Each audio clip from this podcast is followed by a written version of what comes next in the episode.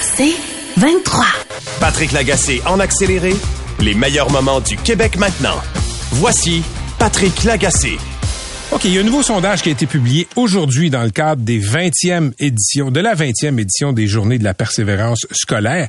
Et on voit certaines contradictions que les Québécois peuvent avoir face à l'instruction, face à l'école.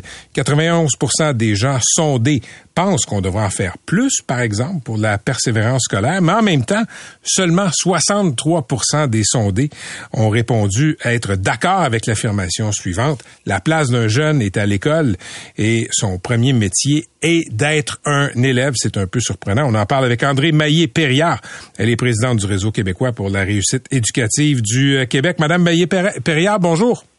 Bonjour, M. Lagacé. C'est un peu surprenant, cette contradiction euh, dans, dans les réponses des Québécois. 63% des répondants qui disent ouais euh, la place d'un jeune c'est d'être à l'école ça laisse beaucoup de gens qui trouvent que c'est pas la place des jeunes d'être à l'école oui, on a c'est vraiment un résultat qui nous a étonnés. C'est la première fois qu'on posait euh, cette question-là parce que j'ai passé la dernière année à dire sur toutes les tribunes que le premier métier d'un jeune était celui était d'être un élève. Alors alors, euh, euh, donc il y, a, cette contradiction, mais comment comment on l'explique? Parce que l'école c'est toujours vu comme une institution importante, mais là, si je me fie à vos chiffres, on a à peu près quelque chose comme 37% des Québécois qui, qui, qui ne sont pas d'accord avec l'affirmation que la place d'un jeune est à l'école et que son premier métier c'est d'être un élève. Comment on explique ça? Ben effectivement.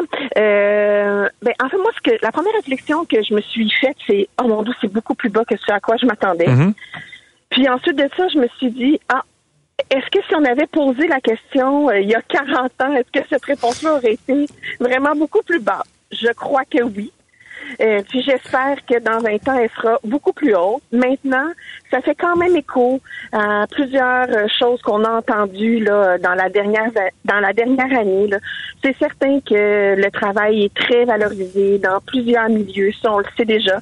Euh, pour d'autres, l'école n'a pas été le milieu qu'ils ont préféré mm-hmm. de leur existence. Donc ça veut dire aussi qu'il ben, y a encore beaucoup de travail à faire là, pour valoriser l'éducation au Québec.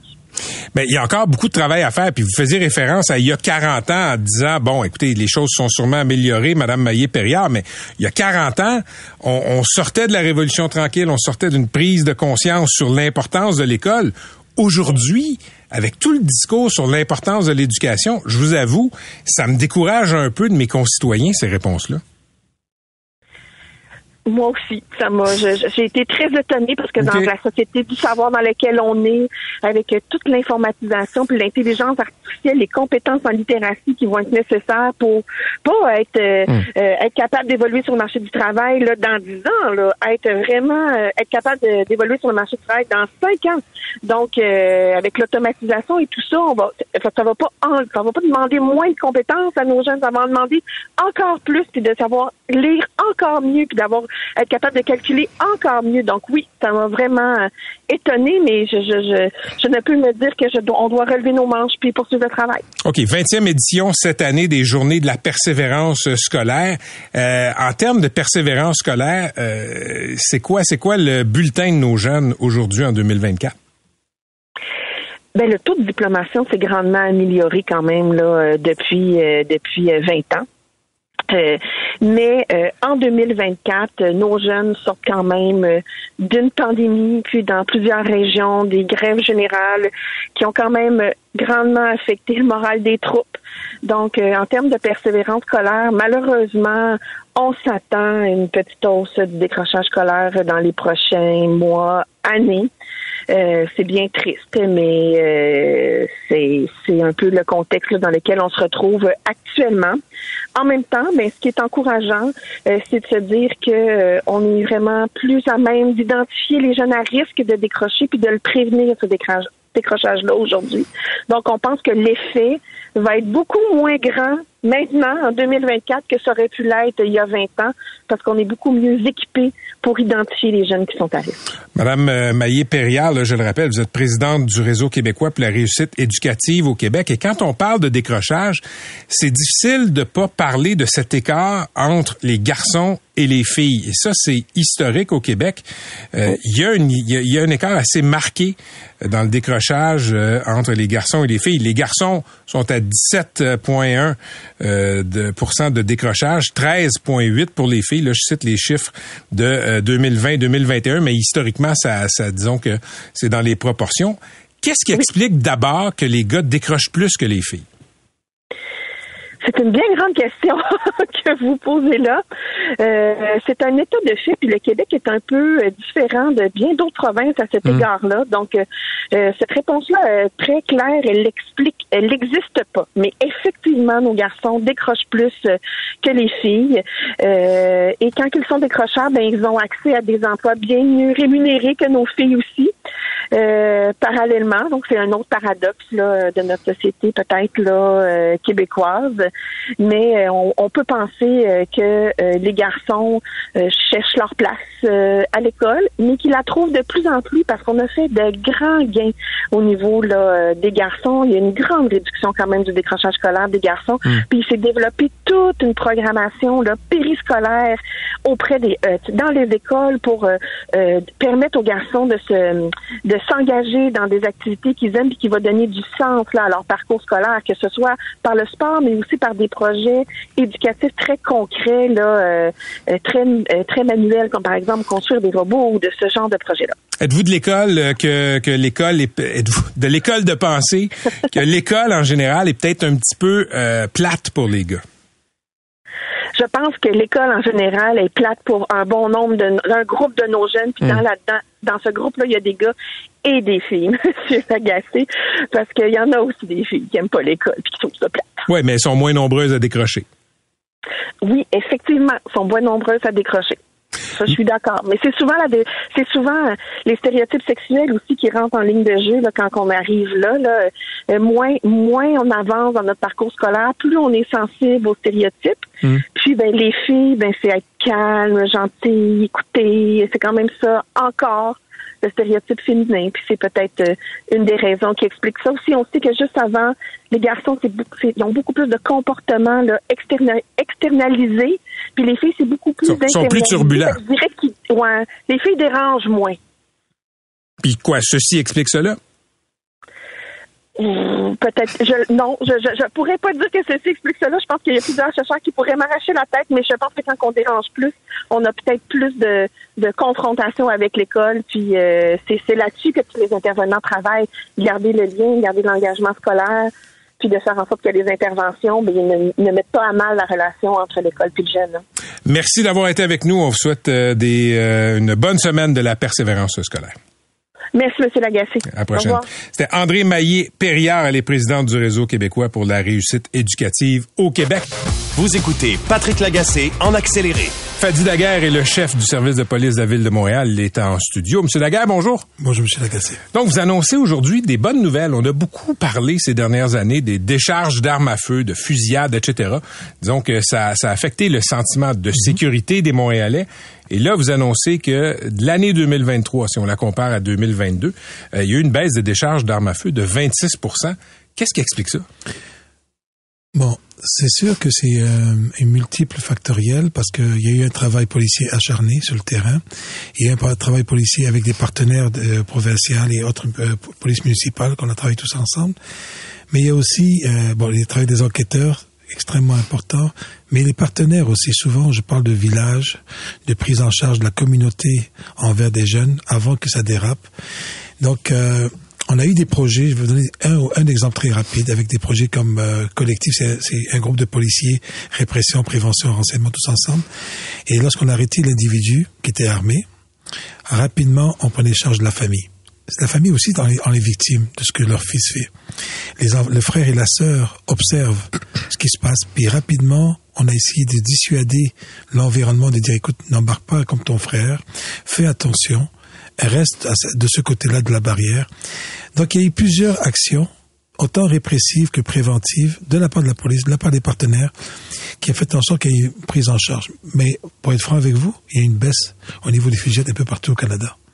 Donc c'est pas juste attribuable à c'est quoi la raison réelle je pourrais pas le dire, mais je pense qu'il y a une multitude de, facteurs qui font en sorte que ça a baissé. Dans le communiqué, vous parlez de dissuasion ciblée. Oui, c'est celle-là. Mais c'est celle-là. Le, projet collectif, c'est justement, exemple, Fadi Daguerre, c'est une personne que on sait qui fait des vols de véhicules. Hmm. Bon, ben, on va aller le chercher, parce qu'on sait qu'il est armé en plus. On va aller le chercher avant qu'il pose des actes. Puis euh, le 5 avril et le 26 avril, j'étais chanceux, j'étais sur le terrain avec des frappes du SWAT. On est allé sur les lieux. Puis M. Lagacé, les jeunes qu'on a sortis dans le corridor du bloc appartement, 17 ans, 18 ans, 16 ans. Quand je les ai regardés, je j'en revenais pas que ces gens-là étaient armés avec plein d'argent dans l'appartement et c'est des gens qui étaient, dans, spécialisés dans le vol de véhicules. Mais ça, c'est ce que vous m'évoquez là, c'est plus de la répression que de la dissuasion. Dans votre esprit, c'est quoi la différence entre dissuasion et répression? Dissuasion, pour moi, c'est une partie de la répression. Une fois que j'ai fait ma répression, afin que je puisse avoir une certaine crédibilité pour la prévention, il faut que je fasse en sorte que je récupère l'entourage du jeune. Donc, dissuasion, c'est la partie répression, mais aussi, une fois qu'elle est faite, qu'est-ce qu'on fait en prévention pour pas que ça se répète? Souvent, je parle dans mon discours de ce matin, on veut être une police proactive et intégrée. Proactive, faut pas réagir à tous les événements, mais plutôt les anticiper et intégrer, être extrêmement proche de toutes les populations pour sentir les fibrillations des communautés, hmm. l'émergence des problèmes. Mais quand vous parlez de dissuasif, c'est vraiment beaucoup plus dans la répression. OK, vous l'avez dit un peu partout au Canada, là, il y a eu des baisses. Est-ce que votre feeling de policier, c'est mhm. quoi? Est-ce que c'est le début d'une tendance lourde ou c'est juste une accalmie avant la tempête? Parce que l'été s'en vient, là. Euh, je, je, franchement, je pourrais pas dire que c'est une tendance vers la baisse, vers, vers, la baisse en général. Non, je, pas une tendance lourde. Non, non, non. Euh, ça a bien fonctionné en 2023. Euh, Qu'est-ce que on peut prévoir euh, en 2024 On ne sait pas. Mais euh, moi, je suis plus le genre de personne avec la direction. On, on s'entend les trois directeurs adjoints pour dire attention on ne sait pas qu'est-ce qui peut se passer en 2024. Je ne veux pas être prophète de malheur, mais je préfère qu'on travaille tout sur le terrain avec les partenaires afin de dissuader les personnes. Même dans mon discours ce matin, j'ai montré la deuxième orientation, être rassurant envers les populations, mais être craint par le milieu criminel. Oui, je vais revenir là-dessus. D'accord. Ok. Euh, parlons de recrutement. Euh, il y a eu des, il y a eu des problèmes de recrutement au SPVM. Il y a des années où on avait moins de policiers. Euh, le, le, solde total, quand on regardait les retraites, était négatif. Là, l'année passée, solde positif de 91 policiers quand on prend en compte les retraites, les départs, etc. Qu'est-ce qui explique que soudainement le SPVM est peut-être redevenu attractif? Il y a plusieurs facteurs. Premièrement, une euh, une volonté de la part du ministère de la Sécurité publique et de la ville de Montréal de vraiment aider le SPVM à recruter plus en donnant plus de postes vacants à combler. Premièrement. Deuxièmement, Nicolette, l'Académie de police, nous a réservé plus de places. Deuxième facteur. Le troisième est en lien aussi avec, euh, comment dire, la convention collective, la signer dans les 100 premiers jours, ça aide énormément. Dans vos 100 premiers jours. Dans nos 100 premiers oui. oui, ça, dans, vos, dans, vos, premiers 100, jours comme directeur. Ouais. Puis, sans moyen de pression, vraiment une, une, négociation qui a eu, qui a été fructueuse des deux parts. Franchement, ça, ça a beaucoup aidé pour l'atmosphère, pour être attractif. Et aussi, lorsqu'on a payé Nicolette, lorsqu'on a décidé de payer Nicolette à 10 000 dollars, du coup, on a demandé un contrat moral, puis un contrat signé. Payer la formation. Payer la formation, je m'excuse. Mm. Un contrat signé avec le, les, les, candidats de rester 5 ans à Montréal, parce qu'on avait un, un, problème, oui, d'attraction, mais de rétention aussi. Puis, pour être franc avec vous, on a encore un problème de rétention. En 2022, nous avions 72 départs de, de démission. En 2023, on en a 62. Donc, il y a une hmm. petite amélioration, mais pas parfaite. Là. Donc, il y a énormément de travail à faire là-dessus. Mais ce qui est encourageant, le SPVM est à nouveau attractif, est à nouveau intéressant. On a présentement, on sait qu'en juin 2024, ça c'est important de le retenir, on a plus de 150 à 170 CV de prêts, au-delà des 250 de prévus. Hmm. Donc nous prévoyons avoir 430 recrutements, mais l'enjeu, puis Dieu sait qu'ils font leur possible, c'est qu'à l'académie de police, il y a un nombre de places limitées, mais les candidats on les a, on espère ne pas les perdre.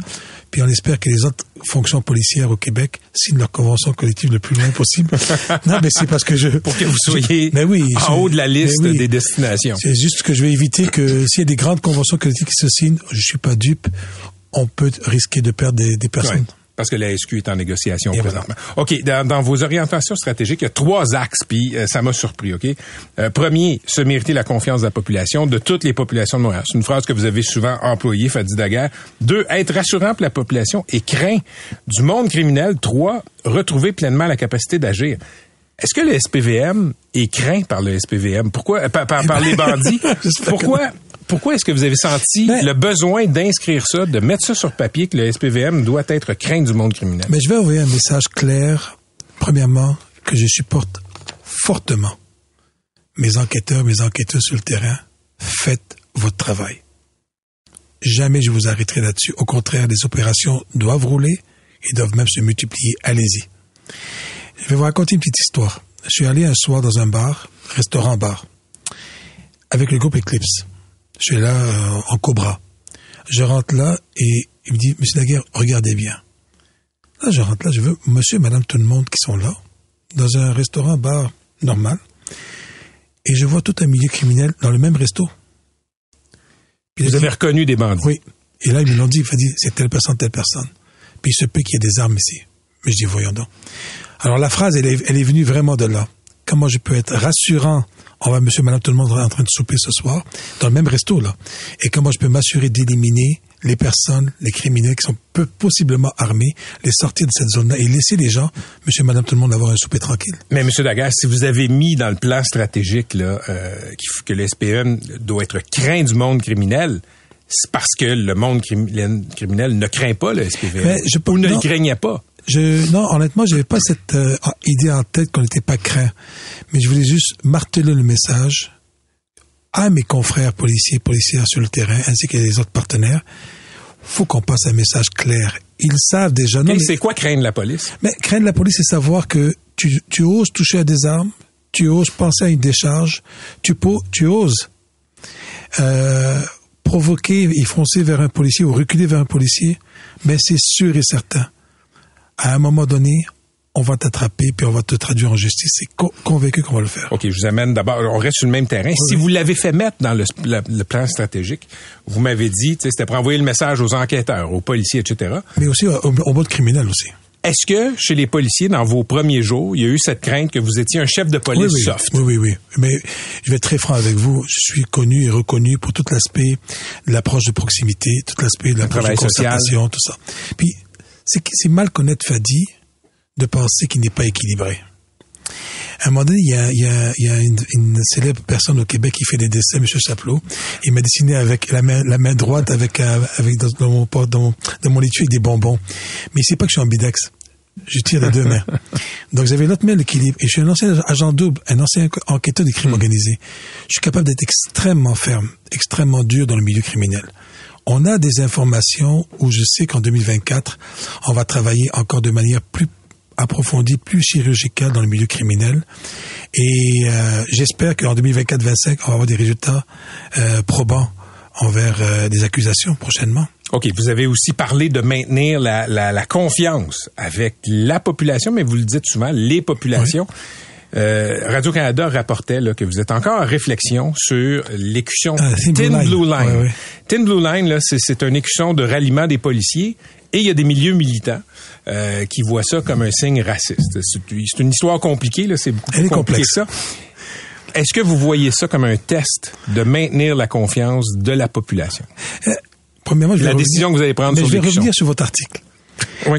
la, patate chaude du chef de guerre. Oui, parce que c'en est une. Mais oui, c'en est une. Puis j'avais envie de vous dire, j'ai une casserole de patates chaudes. J'en ai plusieurs des patates chaudes dans ma casserole. Mais oui, c'en est une. Puis c'en est une, puis elle est vraiment, elle est, elle est réelle dans le sens que d'un côté, vous l'avez bien décrit. D'ailleurs, je ne veux pas vous envoyer des fleurs, mais l'article est vraiment excellent en termes d'historique. D'où ça vient, d'où ça part, où ça va. Les comités, savez-vous quoi? On a fait la tournée. Les comités ne sont pas nécessairement euh, dans l'interdiction nécessaire, mais surtout dans ne pas le porter. Mais il y a des voix très très fortes qui Oui. demandent à ce que ce soit interdit. Mais pourquoi je vous en parle? Parce qu'il y a des corps de police au Canada qui l'ont interdit, et pourtant, leurs membres sur le terrain le portent. Et pourtant, j'ai des postes de quartier au SPVM qui l'ont pas interdit, et les membres ne le portent pas. Donc, je suis en train de consulter. Alors, je rencontre toutes les recrues depuis le mois de mai, tous les, les différents groupes de policiers que j'aurai dans les postes de quartier, puis j'élabore et j'échange avec eux sur la neutralité et l'impartialité du port du signe. Ce que je peux vous promettre, c'est que c'est certain que d'ici l'été, nous allons prendre une position claire par rapport au port de Thin Blue Line envers les policiers du SPVM. Toujours un plaisir de vous recevoir en studio. Merci, M. Daguerre. Bonne journée. Merci. C'était Fadi Daguerre, le chef du euh, service de police de Montréal. Patrick Lagacé en accéléré, les meilleurs moments du Québec maintenant. Voici Patrick Lagacé. Société. Guerrier. Tu nous fais une chronique où tu vas quoi? Donner Ouais. des conseils aux gars en cette veille de Saint-Valentin? euh, oui, puis non, là, pas tant. Puis j'ai demandé à, à mes amis euh, MC et Catherine Ouais. euh, qui connaissent un peu ma, ma, ma vie personnelle euh, d'être là pour commenter, puis me challenger un un peu. Ouais, Wom- écoute, Womanizer. non, pas du tout. Écoute, je vais euh, définir le tout et on va démystifier euh, tout ça ensemble euh, parce que contrairement à toi, euh, Pat, je parle de ma vie euh, personnelle. Ah je, je suis pas, personne me prend au sérieux de toute façon, sauf quand je parle de sport. Donc on, on va pas trop se prendre Yeah. au sérieux. C'est la Saint-Valentin demain, vous le savez tous. Euh, je sais pas pourquoi tout le monde capote parce que moi j'ai déjà été en couple vraiment longtemps. Un ans. enfant. J'ai un enfant, voilà, j'ai été en couple très longtemps dans ma en vie. couple. Ben Longtemps, voilà. longtemps Ben ouais. c'est, euh, ça veut dire quoi, ça? Ben, c'est- 9 ans, 9 Ah, ans. ok, puis- c'est pas pire. Avec non. la même personne? Avec la même personne et j'ai été 6 ans aussi avec une autre. J'ai j'ai quand même été euh, Ah, en mon couple assez longtemps. On connaît pas ce maker-là. Puis la Saint-Valentin, ben c'est pas si hot que ça. Même quand t'es en couple. En fait, surtout quand t'es en couple. Parce que je vous écoutais parler un, un petit peu plus tôt, euh, Catherine, Pat euh, et, euh, et MC. Choses, les attentes... Non, non, mais les attentes envers Monsieur Beau, Beauchamp par rapport à la Saint-Valentin, Oui. ça m'a brisé le cœur. Les gars, vous m'avez rassuré. Merci, vous résistez à ça. Euh, ceci dit, je veux pas juger Catherine et toutes les, les femmes et leurs attentes parce que ça aussi, c'est un problème, un autre problème dont on va parler plus tard. Euh, J'aimerais quand même essayer d'aider les gens qui veulent pas être seuls le 14 février 2025. Puis comme on est en 2024, la plupart des gens se rencontrent sur Internet, sur les, euh, les applications de rencontres. Vous savez, je suis célibataire, je vous en ai parlé. Euh, mais j'ai aussi travaillé sur une application de dating il y a plusieurs années quand j'étais en marketing web. Donc, ça fait de moi, je pense, un expert. OK, fait que je, je vais essayer de vous aider. Donc, premier conseil, et là, je vais commencer par les gars. Après ça, je vais donner mes red flags pour les filles, comme on dit, les drapeaux rouges, OK? Euh, premier conseil pour les gars, cruiser dans la vraie vie. Premier conseil, évitez les réseaux sociaux. Apprenez Ah, à cruiser, à Un être bon vieux contact humain, là. Voilà, comme le docteur Devant le généreux. comptoir des, du bœuf haché. Ça, la question, c'est où?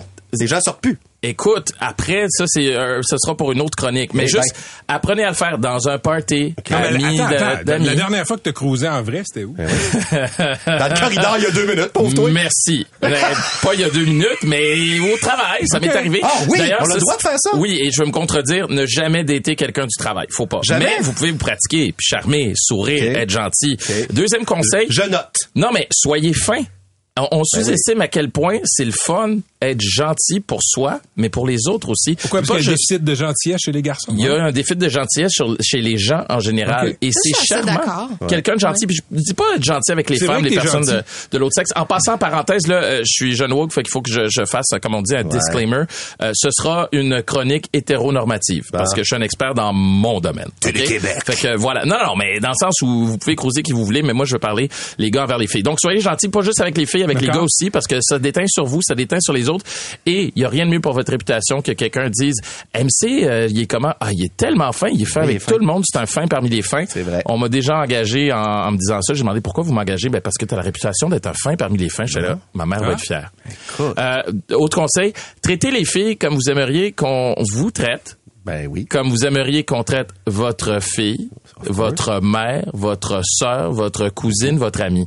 Ou vous-même, si vous êtes Ben, une fille. j'ai commencé par vous-même. Je sais bien. Donc, quand je dis être fin, c'est ça. Le respect, c'est des petits détails, des petites niaiseries, mais juste euh, être gentil, ouvrir la porte, des choses comme ça. Des meringues. Voi- des meringues. Moi, je suis d'accord que les Payer meringues. l'addition.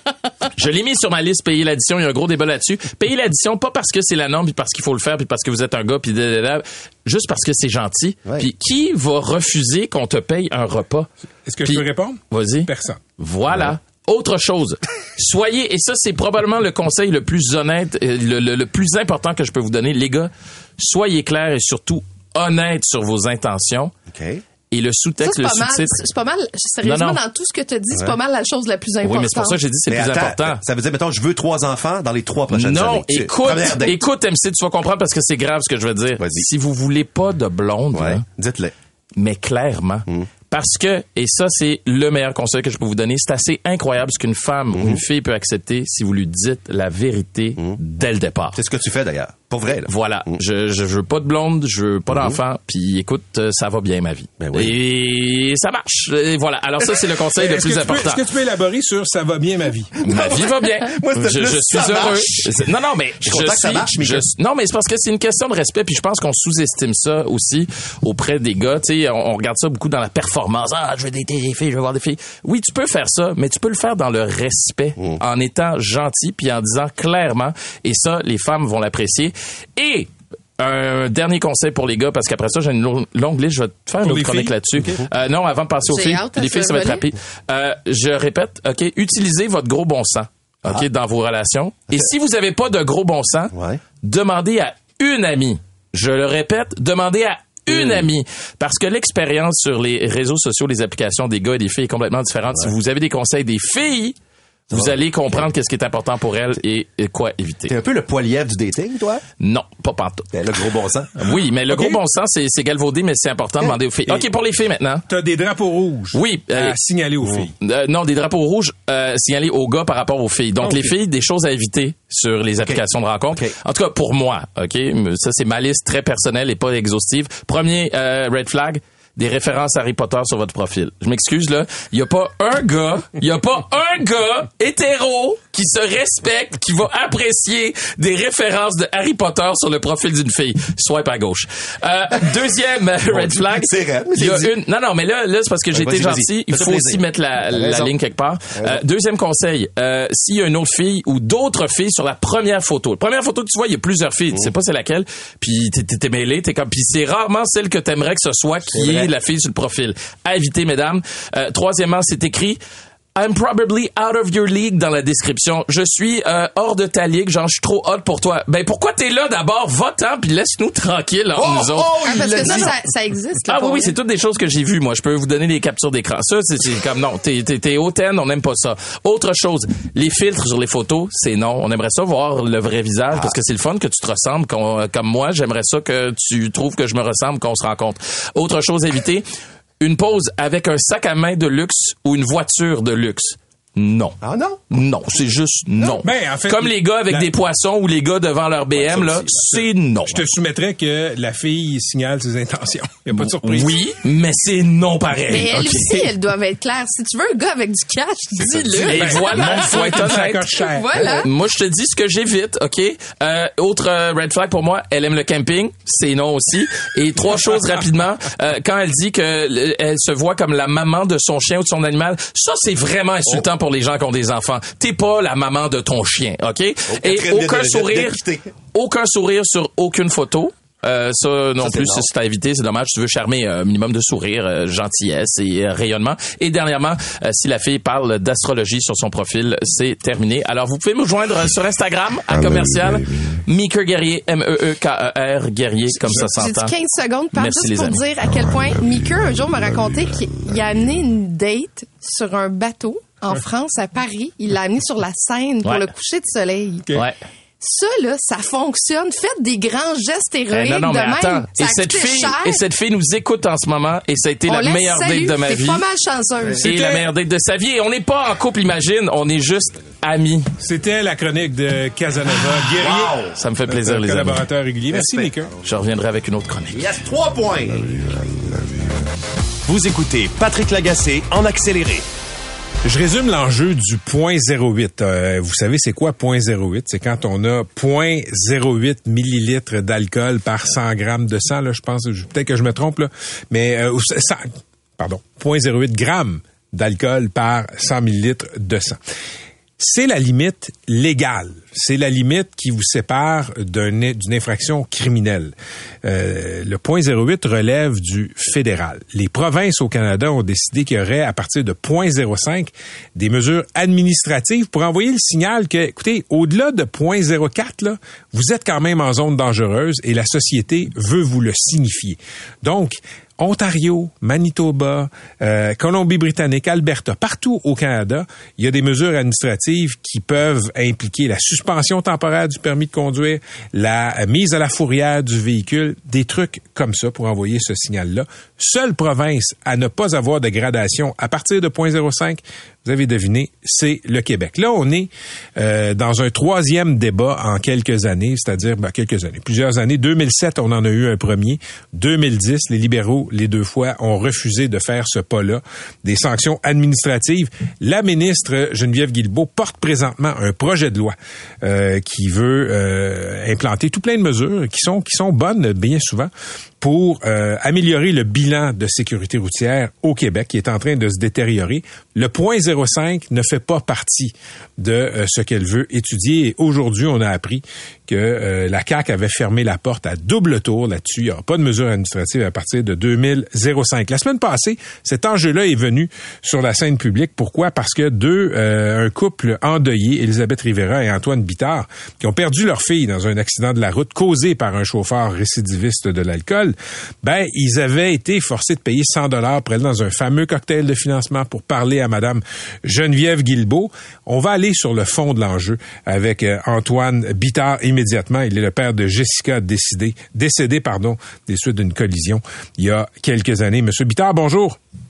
Bonjour, M. Lagacé. D'abord, pourquoi vous faites le combat, la croisade du point 05? Ben, pour sauver des vies. On a tous les chiffres qui prouvent que ça sauve des vies.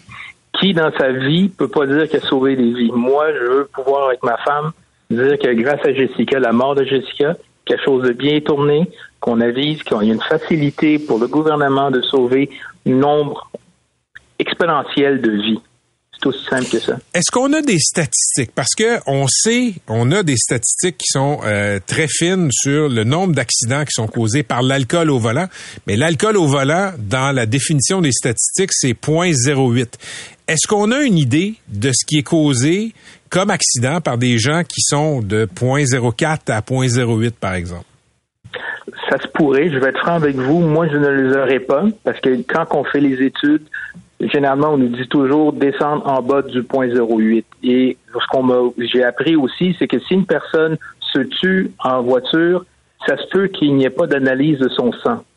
Parce qu'il n'y aura pas de poursuite, il n'y aura rien. Fait que cette personne-là est peut-être morte. Alors, c'est peut-être que, justement, en haut de point 0, euh, peut-être même à point 4, à point 5, si quelqu'un décède dans sa voiture, est-ce que le gouvernement fait une étude pour voir si la personne est intoxiquée? Je pourrais pas vous le dire. OK. Pourquoi votre combat, c'est 0.05 et pas 0.06 ou 0.07, euh, Monsieur Bittard? Ben, écoutez, euh, toutes les provinces le font à 0.05, à part la Saskatchewan à 0.04. On a des données probantes, on a des recommandations de- d'organismes reconnus. On va pas, on va pas essayer de compliquer quelque chose qui fonctionne déjà à 0.05 et dont on a les chiffres.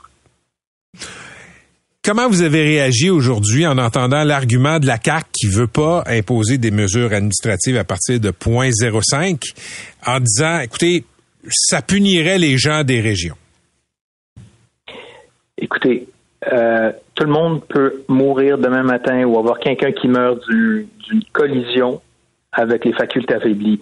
Je pense que ces gens-là peuvent le comprendre facilement. Je pense que c'est peut-être parce qu'ils veulent se protéger de quelque chose, la CAQ. Je ne le saurais pas. Il n'y a aucune raison pour qu'ils ne le fassent pas. Euh, je pense même que tout le monde, quand pose la question à Mme Guilbeault, personne ne comprend ses raisons. Elle répond pas nécessairement directement. Quand vous lui avez posé la question très rapidement dans un cocktail de financement à Mme Guilbeault, quand vous avez abordé cet enjeu-là, racontez-nous ce qu'elle vous a répondu. Ben, écoutez, elle nous a écoutés. Elle n'a pas répondu beaucoup parce que je pense que ça l'a un petit peu surpris parce qu'on lui a expliqué notre cas et tout. Et à, la même, à un certain moment, je lui ai dit carrément, en vous disant non, vous êtes en train de dire que la mort de ma fille, les autres victimes et les prochaines ne sont pas importants pour votre gouvernement ni pour vous. Et je pense que là-dessus, moi, j'ai arrêté mon ma discussion. Je sais que ma femme, elle parlait avec elle par après, en lui expliquant l'importance de la chose. Je n'ai pas entendu euh, la fin de la discussion parce que je vais être franc avec vous, on commence à me tirer un petit peu le bras pour me dire bon, il y a- Vos deux minutes sont écoulées. techniquement à peu près oui. Parfait. Merci d'avoir été avec nous, Monsieur Bittard. Je vous souhaite une bonne journée. Plaisir, merci beaucoup. Antoine Bittard est le père de Jessica, décédée des suites d'une collision provoquée par un récidiviste euh, de l'alcool au volant. On- je me tourne maintenant vers Monsef Déragi. Il est euh, porte-parole en matière de transport et de mobilité durable pour le Parti libéral du Québec. C'est lui qui porte à l'Assemblée nationale euh, ce dossier-là du euh, point 05. Monsieur Déragi, bonjour. Oui, bonjour, Monsieur Lagacé. Donc hier, vous espériez avoir un vote là pour ça, pour que chacun des députés de la CAC puisse afficher ses couleurs là-dessus. C'est pas ce qui est arrivé. Ils vont l'afficher demain matin, euh, donc euh, à partir de 11 heures, on va savoir est-ce que euh, les caquistes vont être du côté de la science et des recommandations du coroner et de CA Québec et suivre un peu ce qui se passe dans les autres provinces canadiennes. Donc demain, on va savoir est-ce qu'ils vont voter clairement euh, pour la mention contre la mention. Mais c'est assez clair de ce qui a filtré, M. Deradji, que euh, ils vont, la CAC voit ça comme un enjeu de parti. Là. Pas sûr qu'il va y avoir des moutons noirs là-dessus demain. Là. Ouais, vous avez raison, mais vous savez que M. Legault a changé d'avis à plusieurs reprises sur le troisième lien, sur plusieurs aspects. J'espère que la nuit euh, va aider M. Legault, surtout qu'il s'est basé beaucoup sur les études scientifiques pendant la pandémie. Euh, il a devant lui maintenant une responsabilité énorme en tant que bon père de famille de suivre les recommandations de la santé publique, de l'Institut de santé publique. Et vous avez posé une très bonne question à M. Bittard tout à l'heure sur les résultats. Aujourd'hui, ce que les gens doivent comprendre, que si on a un taux d'alcool entre 0.05 et 0.08, le risque d'accident mortel est multiplié par 6. Nous, ce qu'on dit aujourd'hui au Parti libéral, c'est soyons tous solidaires pour sauver des vies. Et si on veut diminuer le risque de collision mortelle, c'est en baissant le seuil à 0.05. Parce qu'en Colombie-Britannique, ils ont imp- implanté des mesures administratives. Vous avez très bien dit dans votre chronique aujourd'hui que ce n'est pas des mesures du code criminel. Et vous savez quoi? Ils ont réussi de baisser le risque de collision mortelle de 52 Donc, OK, pour l'exemple de la Colombie-Britannique, ce qu'on voit, c'est que euh, quand on abaisse le, ton, à- le, le- le taux par, euh, à 0.05, euh, il y a un effet quoi sur tous les conducteurs? Absolument, c'est parce que ils, ils- ils- ils sont allés avec une, une euh, escalade, si je peux dire. Première fois, deuxième, troisième, quatrième fois. Donc on est très très loin du criminel.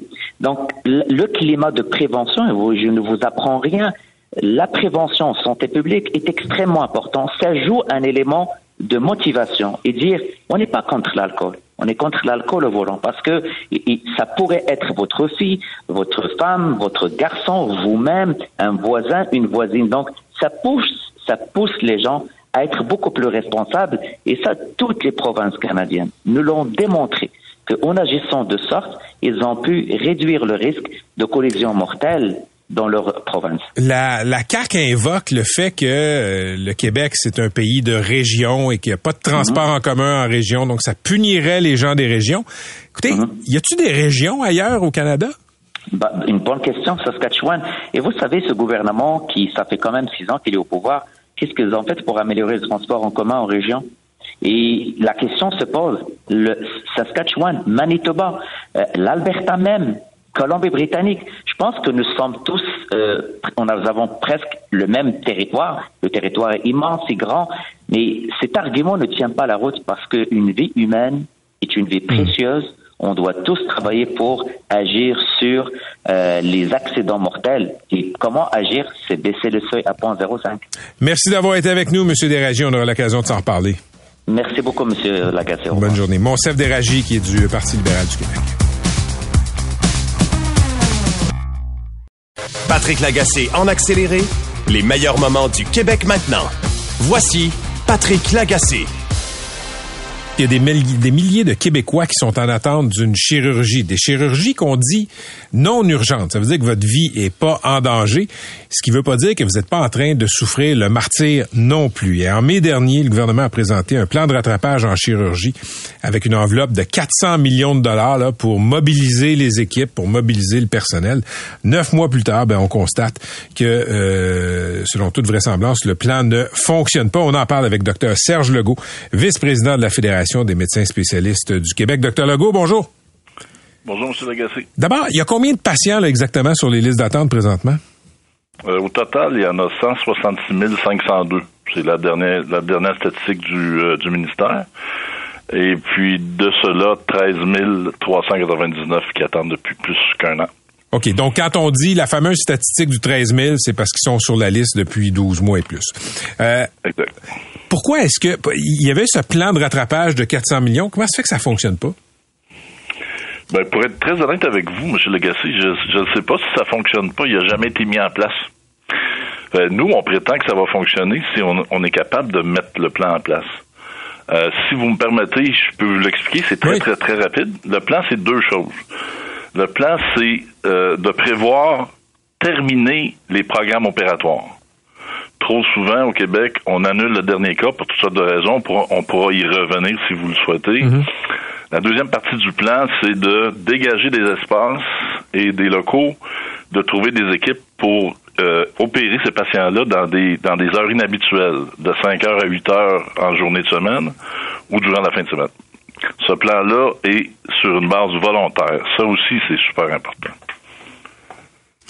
Vous, venez de me dire là, euh, il y, a y un problème au Québec avec annuler le dernier cas. Puis je lisais là d'autres déclarations que vous avez faites de vos collègues aussi. Quand on sait que ça va se finir après 15-16 heures, une opération, on annule. Pourquoi? Ben, pour, pour toutes sortes de raisons. En fait, euh, de façon euh, classique, là, les blocs opératoires sont ouverts de 8 à 4. OK. Donc, les corps de travail prévoient une présence infirmière, une- en fait, une présence des équipes chirurgicales de 8 à 4. Donc, dans la confection du, euh, du programme opératoire, on s'arrange pour mettre des cas qui vont finir à 4 heures. Le danger, c'est que pendant la journée, il y a des imprévus. La chirurgie, euh, la première chirurgie de la journée dure trop longtemps. Euh, il y a un saignement imprévu. Il y a un patient à l'urgence qui doit être opéré et inséré dans un programme entre deux patients. Euh, il y a un patient qui se présente pas. Le, le, le, programme est chamboulé pour toutes sortes d'autres raisons. C'est pour ça que des fois, le, le programme dépasse. Des fois, ça arrive aussi que pour des raisons logistiques, tout le monde est en place, là. Il est 3 heures de l'après-midi, mais quand on regarde le temps moyen de l'opération, ça risque de finir à 4h15, 4h20. Puis là, on prend la décision d'envoyer le patient puis de le, retourner chez lui. Cette vieille habitude-là, qui est en place depuis pas mal longtemps, cette habitude-là, on doit la renverser. Puis avec le plan, si on était capable d'éviter ces annulations-là, on pense que on serait moins dans le pétrin avec les chiffres qu'on a qu'on a présentement. OK. Donc, plutôt que de dépasser de 15-20 minutes, on annule la chirurgie. Oui. Je trouve- eh, le mot qui me vient à l'esprit, c'est niaiseux. Oui, ben, je peux pas vous contredire, là, M. Lagacé, Mais, qu'est-ce qui explique ça? Vous, vous êtes dans les hôpitaux depuis toujours, docteur Legault. Qu'est-ce qui explique cette culture-là de, regarde, comme ça va déborder de 15-20 minutes après l'heure X, on va annuler, on va renvoyer le, pat- le patient chez eux. Je trouve ça cruel, mais je trouve ça contre-productif aussi. Y a Ben, quelque chose qui deux. explique ça? Ben, c'est les deux. C'est cette, cette habitude-là qu'on a pris au Québec depuis fort longtemps. Euh, vous savez, le- la, la, la, la, mode du temps supplémentaire obligatoire, là, on en a entendu parler. Puis nous, on pense que c'est catastrophique pour les équipes de soins de forcer les gens à rester en place pour toutes sortes de raisons, là, ok, qui peuvent apparaître euh, euh, des raisons humaines pour, pour bien du monde. On soigne des patients, là, tu sais, on n'est pas dans une usine à saucisses, là, ok? Mais de forcer les gens à rester, c'est aussi ça, de dire, ben regarde, t'es es censé finir à 4 heures, t'as une famille, t'as des enfants en garderie, là on aimerait ça que tu restes jusqu'à 5 heures. Ça se demande ça. Puis je peux comprendre les équipes de soins qui constamment se font demander d'être là à des heures qui n'étaient pas prévues, de dire euh, assez c'est assez. Ça peut être ça, là. OK, mais regardez, dans, dans ce que vous me décrivez là, là, c'est pas qu'on te demande de faire trois heures, quatre heures de plus. On te demande de t'étirer moins d'une demi-heure au-delà de ce qui était prévu pour pouvoir passer quelqu'un. À l'échelle du Québec, j'imagine que chaque jour, c'est des dizaines de personnes. Euh, qui fait le call de non, on fait pas l'opération parce que on va déborder de 15-20 minutes? C'est qui la personne? C'est-tu le chirurgien? C'est-tu l'infirmière? C'est-tu la direction de l'hôpital? Qui fait ce call-là? C'est l'équipe de coordination? C'est vaste, ça. Non, ben, l'équipe de coordination, c'est souvent l'infirmière-chef, l'anesthésiste en chef, le chirurgien en chef, euh, qui, qui sont de garde pour ça cette journée-là, qui prennent la décision. Euh, tu sais, de la part des chirurgiens et des anesthésistes, quand on dit on annule le dernier cas, il y a personne qui est content de ça, là. Puis je veux pas jeter le blâme sur d'autres d'autres parties de l'équipe de soins, là, OK? Cette vieille coutume-là de faire, OK? On, on, on prétend qu'elle doit changer. Et c'est pour ça qu'on on- qu'on demande au ministère, dans son tableau de bord quotidien, de nous, de, de, de, de nous indiquer précisément combien de cas s'annulent. Parce que si on est au courant de la statistique, puis au courant de, de, de la piètre performance de, de, de la fin des programmes, ben on se dit euh, les humains étant les humains, ils vont essayer de corriger leurs erreurs puis leurs vieilles habitudes. Puis si les, les hôpitaux étaient capables de se comparer les uns aux autres, il y a personne qui, qui, qui, qui veut être dernier de classe. Ben, ouais, vous trouvez que ça ferait une différence, savoir que l'hôpital A a une meilleure performance dans les dernières chirurgies que l'hôpital B. Vous pensez que vraiment, là, les gens de l'hôpital B vont dire mon honneur professionnel est en jeu, puis nous autres, on va s'étirer? Moi, je fais le pari que oui. OK. Puis je fais le pari que oui. Il y a personne qui veut être dernier de classe. Mais en même temps, puis tu sais, ça a l'air contradictoire mes propos. Je- je- On veut que ça soit volontaire que les gens restent. Tu sais, je veux pas m'immiscer dans, dans, dans les conditions de pratique des infirmières qui sont déjà pas bonnes, puis je veux pas m'immiscer aussi dans leur dans leur négociation. Mais on prétend que le 400 millions qui a été réservé pour ça, si on était capable de fournir un peu plus d'argent de façon systématique aux gens à, aux qui on demande, à, à qui on demande de rester alors que théoriquement leur journée est finie, ben ça ça peut pas ça peut pas nuire là. OK. L'argent règle pas tout, M. Lagacé, on en convient là. Mais c'est mieux que, que, que de dire tu restes puis t'as pas t'as pas d'autre compensation que le que de rester. That's it. Vous m'avez talo- je, je vais vous talonner un peu tantôt. Vous m'avez dit que c'était les équipes de soins. Je, je sais pas quelle expression vous avez utilisée quand je vous ai demandé qui fait le call. À la fin, là, la personne qui décide d'annuler, vrai pas vrai, c'est l'infirmière. Non. Non? Pas elle qui a, qui a le, qui a- qui a- qui le doigt sur le piton? Ben, si l'infirmière du bloc opératoire, qui l'assistante infirmière chef du bloc opératoire vient dans la salle, mettons, à 3 heures, me dit, ben, il va falloir euh, annuler ton dernier cas, docteur Legault, parce que ça va dépasser. Euh, tu sais, cette, cette habitude-là, là, euh, c'est une habitude qui est, qui est là depuis longtemps. Est-ce que c'est la faute de l'infirmière? La réponse est non. On est tous un peu responsables de ça, là. OK? Puis, comme on dit, c'est- c'est une chose qu'on veut changer. Mais les changements en santé, ça prend du temps. Puis je pense qu'il faut, dans, dans l'état des choses, regarder les choses de façon franche, puis se dire qu'est-ce qu'on peut faire pour mieux faire? Si on essaie, si on pouvait, ok, avoir une politique d'annulation zéro, puis ça, ça pourra jamais être zéro annulation. Il y a des affaires qu'on peut absolument pas changer. Mais si on s'attaquait à cette habitude-là, qui est une mauvaise habitude, on en convient, ben il y aurait moins de patients qui, qui resteraient plus longtemps sur la liste. C'est pareil comme si je mettais de l'argent dans un compte d'épargne puis que je réglais pas que je réglais, je ne réglais pas ma dette. C'est exactement la même chose. Non, mais, je- docteur Legault, tu sais, je, je sais que c'est pas de votre faute à vous personnellement, là, mais quand il y a une urgence, je comprends, quand il y a une complication puis qu'il y a un effet domino, puis que, écoute, euh, plutôt que de t'opérer à deux heures, on t'opérerait à six heures. Je comprends que ça taxe le personnel. Là, vous me dites qu'il y a plusieurs chirurgies annulées pour des questions de 20, 25 minutes. En, entre ça puis de faire imposer un chiffre de 8 heures de plus, là, je trouve que j'ai l'impression, je suis désolé, mais je trouve qu'il y a un peu de zèle. Mais peut-être que je sais pas tout. Ben, c'est pas une question de tout savoir. C'est une question que des fois, cette, cette, cette vilaine habitude-là qu'on a pris, tu sais, on l'a pris puis il faut la changer. On peut pas la changer en disant c'est terminé, on arrête de faire ça, là. Mais tu sais, je veux pas pointer du doigt tel ou tel individu. C'est des décisions qui sont qui sont prises ensemble, là. C'est pas vrai que c'est la responsabilité d'annuler les cas ne, ne revient qu'à l'infirmière chef, là. OK?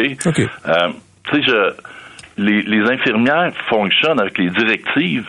Les, les, les, les, les, équipes de soins, c'est ceux qui sont qui accomplissent les soins. Mais à un certain moment donné, il y a aussi du leadership des équipes plus haut en disant on devrait s'attaquer à ce problème-là. Là, le ministre Dubé dit euh, on demande aux équipes de soins de rester puis de de, de, de, de- de- d'essayer de pas annuler le dernier cas. Ça fait neuf mois qu'on dit ça. Pourquoi le message n'a pas descendu de haut en bas? Ben, c'est une question à qui, euh, euh, c'est une question qu'il faut poser peut-être aux bonnes personnes. Merci, docteur Legault. Bonne soirée. Allez. À la prochaine. Serge Legault, euh, vice-président de la Fédération des médecins spécialistes du Québec. C'est 23.